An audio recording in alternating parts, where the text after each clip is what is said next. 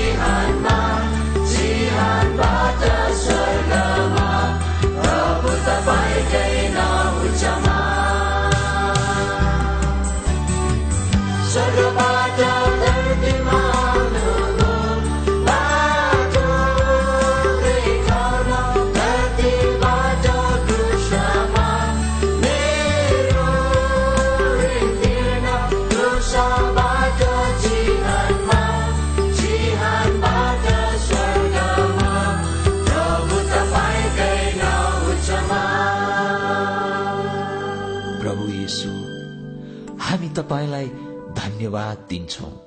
कारण तपाईँले हामीलाई सृजनु भयो ताकि हामीले तपाईँको महिमा गर्न सकौं।